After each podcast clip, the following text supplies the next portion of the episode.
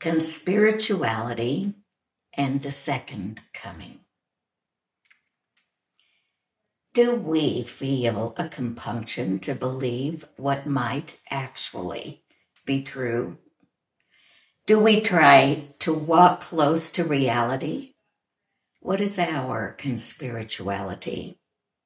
Do we interpret the meaning of events so they confirm our esteem, our sense of belonging, our readiness for social competition? Beliefs throughout history have been more about comfort than objective reality. And that way of sliding into beliefs is a human pattern. Confirmation bias is a natural phenomenon. We naturally give credence and emphasis to the data that fits our beliefs. Humans believe some astonishing things. Often our meaning conspiracies are so confirmed by our culture that they seem natural without a need to question. Maybe our consumption culture prompts belief that if we just get that better vehicle, we will be better. Or maybe we believe that ultimately we must take care of ourselves with force and we can point to evidence that confirms our theory. It's part of our conspirituality, our beliefs about our well-being. Our culture's conspirituality is sometimes distorted by people with sinister intent. The abusive distortions are intentionally exaggerated to get large groups of people to believe falsehoods and, of course, act accordingly. Consider the climate deniers or the vast number who believe our last presidential election was stolen. Humans believe amazing things. Here are two questions to ask when we appropriate information using confirmation biases. First, do these theories walk close to reality or are they twisting reality for some alternate reason. And second, do these theories enlist humanity's basest, basest instincts toward hatred, aggression, greed, and self-absorbed indifference, and thereby show a sinister intent? If they do, we need to question mightily. The substratum of meaning making is the runway from which political and or religious conspiracy theories take off. We connect the dots and away we go. When you try to understand things from tidbits of information that trickle down, like QAnon believers are believers that have an ongoing personal relationship with an undefined higher power or followers of the, the secret. The patterns and time frame leave room for wild range of interpretations. This can be helpful, even delightful to the mind, can be comforting and healing and can also lead us away from reality. That distance away from reality sometimes helps us cope with our human condition, like death and dying, and sometimes moves us toward mental illness, like paranoid delusions and loose associations. Religion tends to travel in reality testing deserts so it has everything to do with meaning making and conspiratorial theories. Christianity, where my faith was rooted since early childhood, and more specifically, the Apostle Paul's faith, is no exception. Religion floats in the quasi space between some historical claims and beliefs that are so inculcated that we often can't and don't assess validity. When it's a lack, it stares us in the face. However, Christianity has one central theory of belief that is easy to assess. Today, rather than repeating a scholarly analysis, I will tell you a story that might demonstrate some of the Apostle Paul's testable meaning making that you can assess. The story tries to be accurate to the texts, but I tell it from an imaginary and intimate perspective.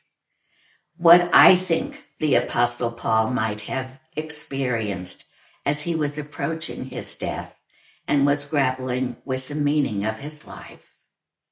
Death brings up our beliefs. But first, some caveats.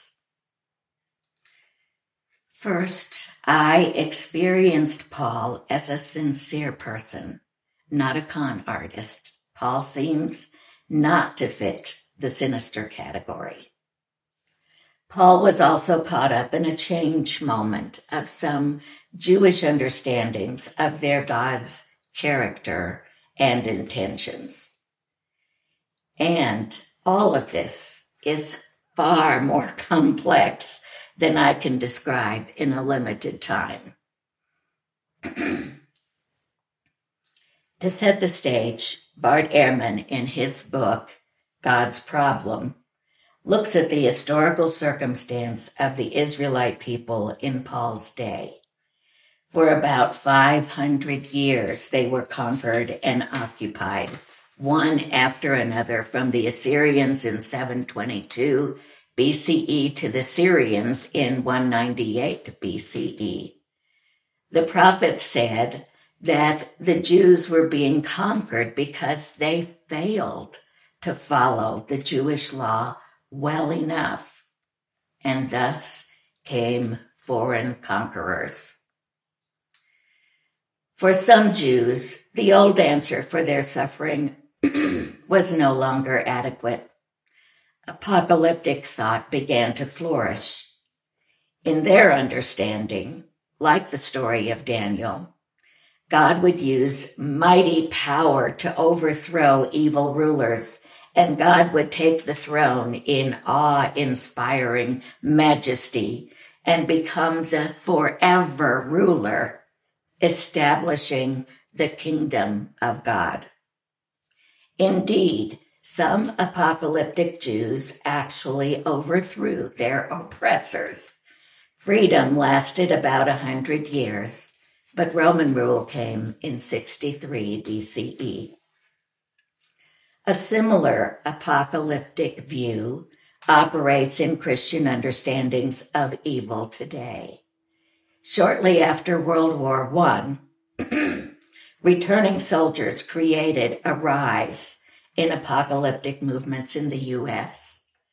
These soldiers had participated in seemingly futile fighting against enemies that looked like ourselves, standing in trenches without bathing for months, and amidst the stench of dead and rotting horses and humans.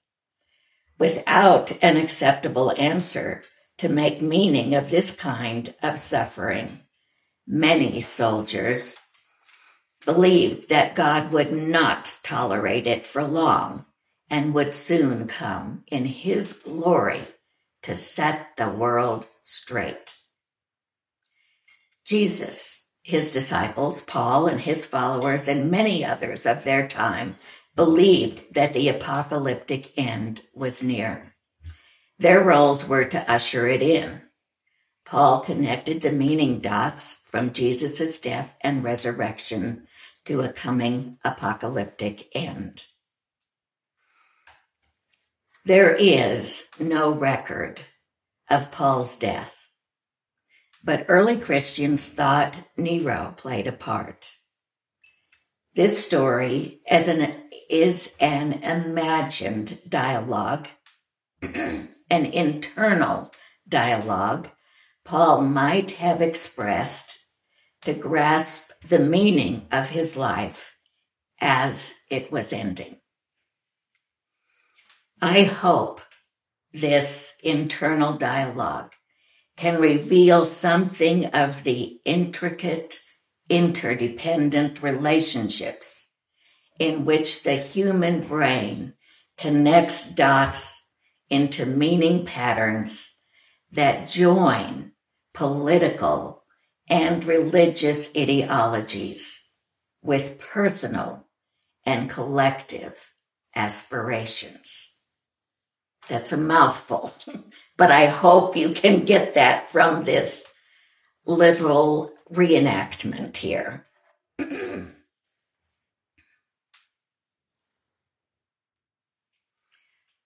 you said within my lifetime. That keeps ringing in my head within my lifetime. Within my lifetime, I can't shake it.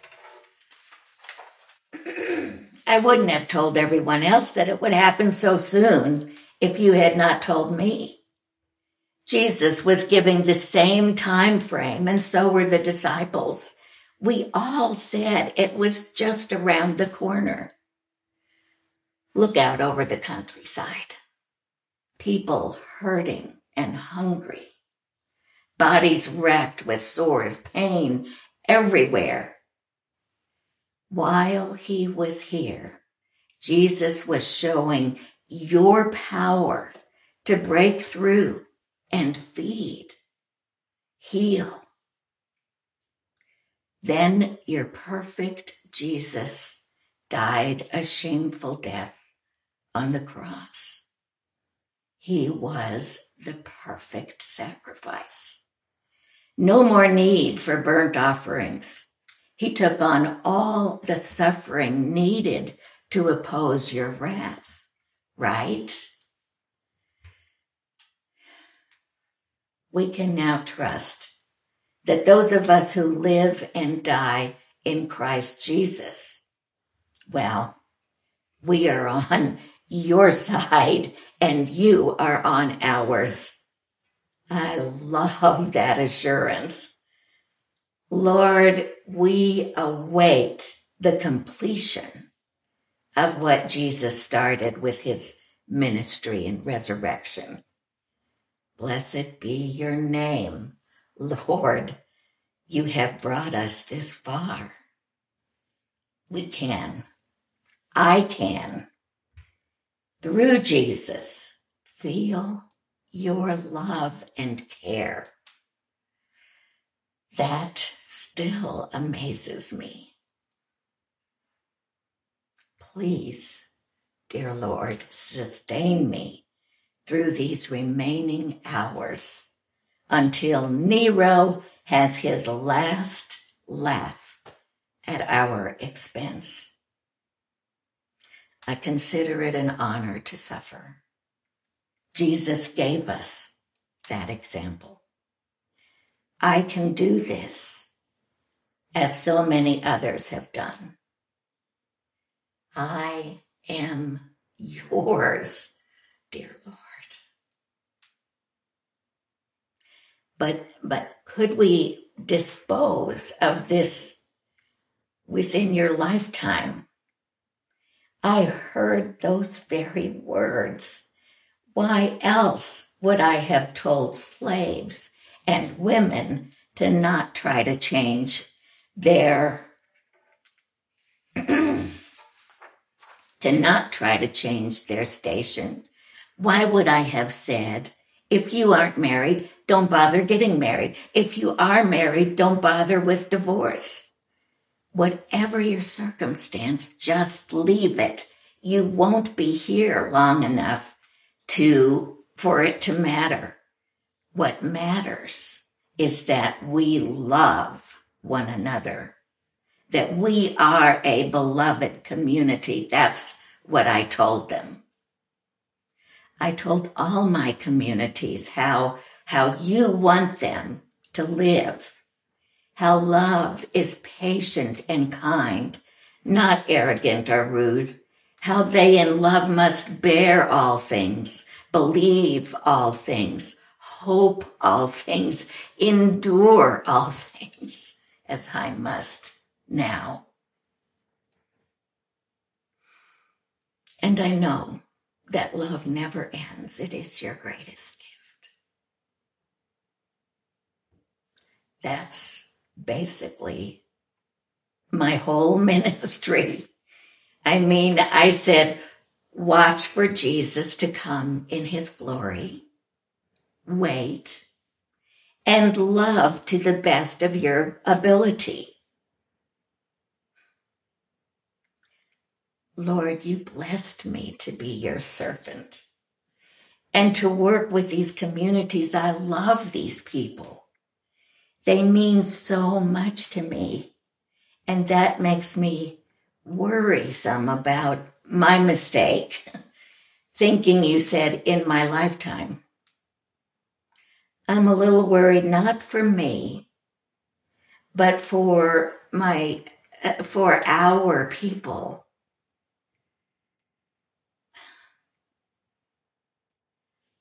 I did my best, as much as I could, to bolster their faith and love. But I also know how troubling this life can be. I don't want false prophets to turn them against each other. It's just that if I'm gone and you don't come in your glory right away, Well, of course, I can't think of why you wouldn't. You don't want to make a liar out of me, or Jesus, or the disciples, or any of your people. I hit the nail on the head when I told them, I said, if you don't come very soon, I am of all people most to be pitied. I told them that. I would be most to be pitied. But we trust you will be here very soon. Yes, I trust you, Lord. You changed me on that Damascus, Damascus road. I stopped persecuting and started helping because I finally knew that Jesus' death and resurrection meant you would come as king.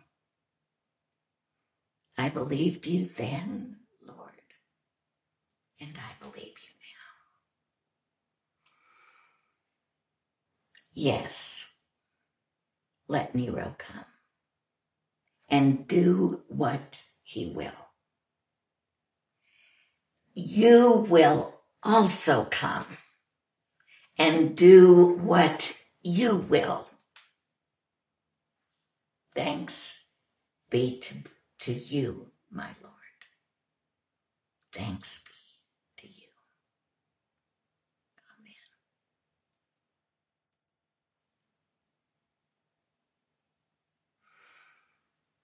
I think Paul believed and he shunted his doubts so quickly that he barely felt them. He was proud to be the Lord's servant. He trusted in an apocalyptic theory that the second coming of Jesus would be definitive, a change of history that could be could not be denied in Paul's We should note here that the Gospel of John, written after the Synoptic Gospels, tried to soften the blow that it didn't come by spiritualizing the meaning of the second coming, which has not shown up now for 2,000 years, though in each year it has been heralded by believers. Perhaps for many Christians today, belief in the rapture or apocalyptic end times is a conspiracy theory that, like QAnon beliefs, keeps being proven wrong and then reinvented. The manipulators of conspiracy theories pretend that what is known to be false is true anyway. Humans have often claimed they have a right to believe whatever they choose, regardless of its veracity.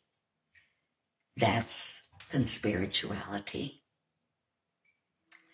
Likely for Paul, it was a different story. He could believe in the resurrection and therefore in supernatural powers. Powers that would soon complete what they wanted to accomplish. Do we feel a compunction to believe what might actually be true, while knowing that our knowledge is limited and mysteries remain? Do we try to walk close to the moving target of reality? What is our conspirituality? What is mine?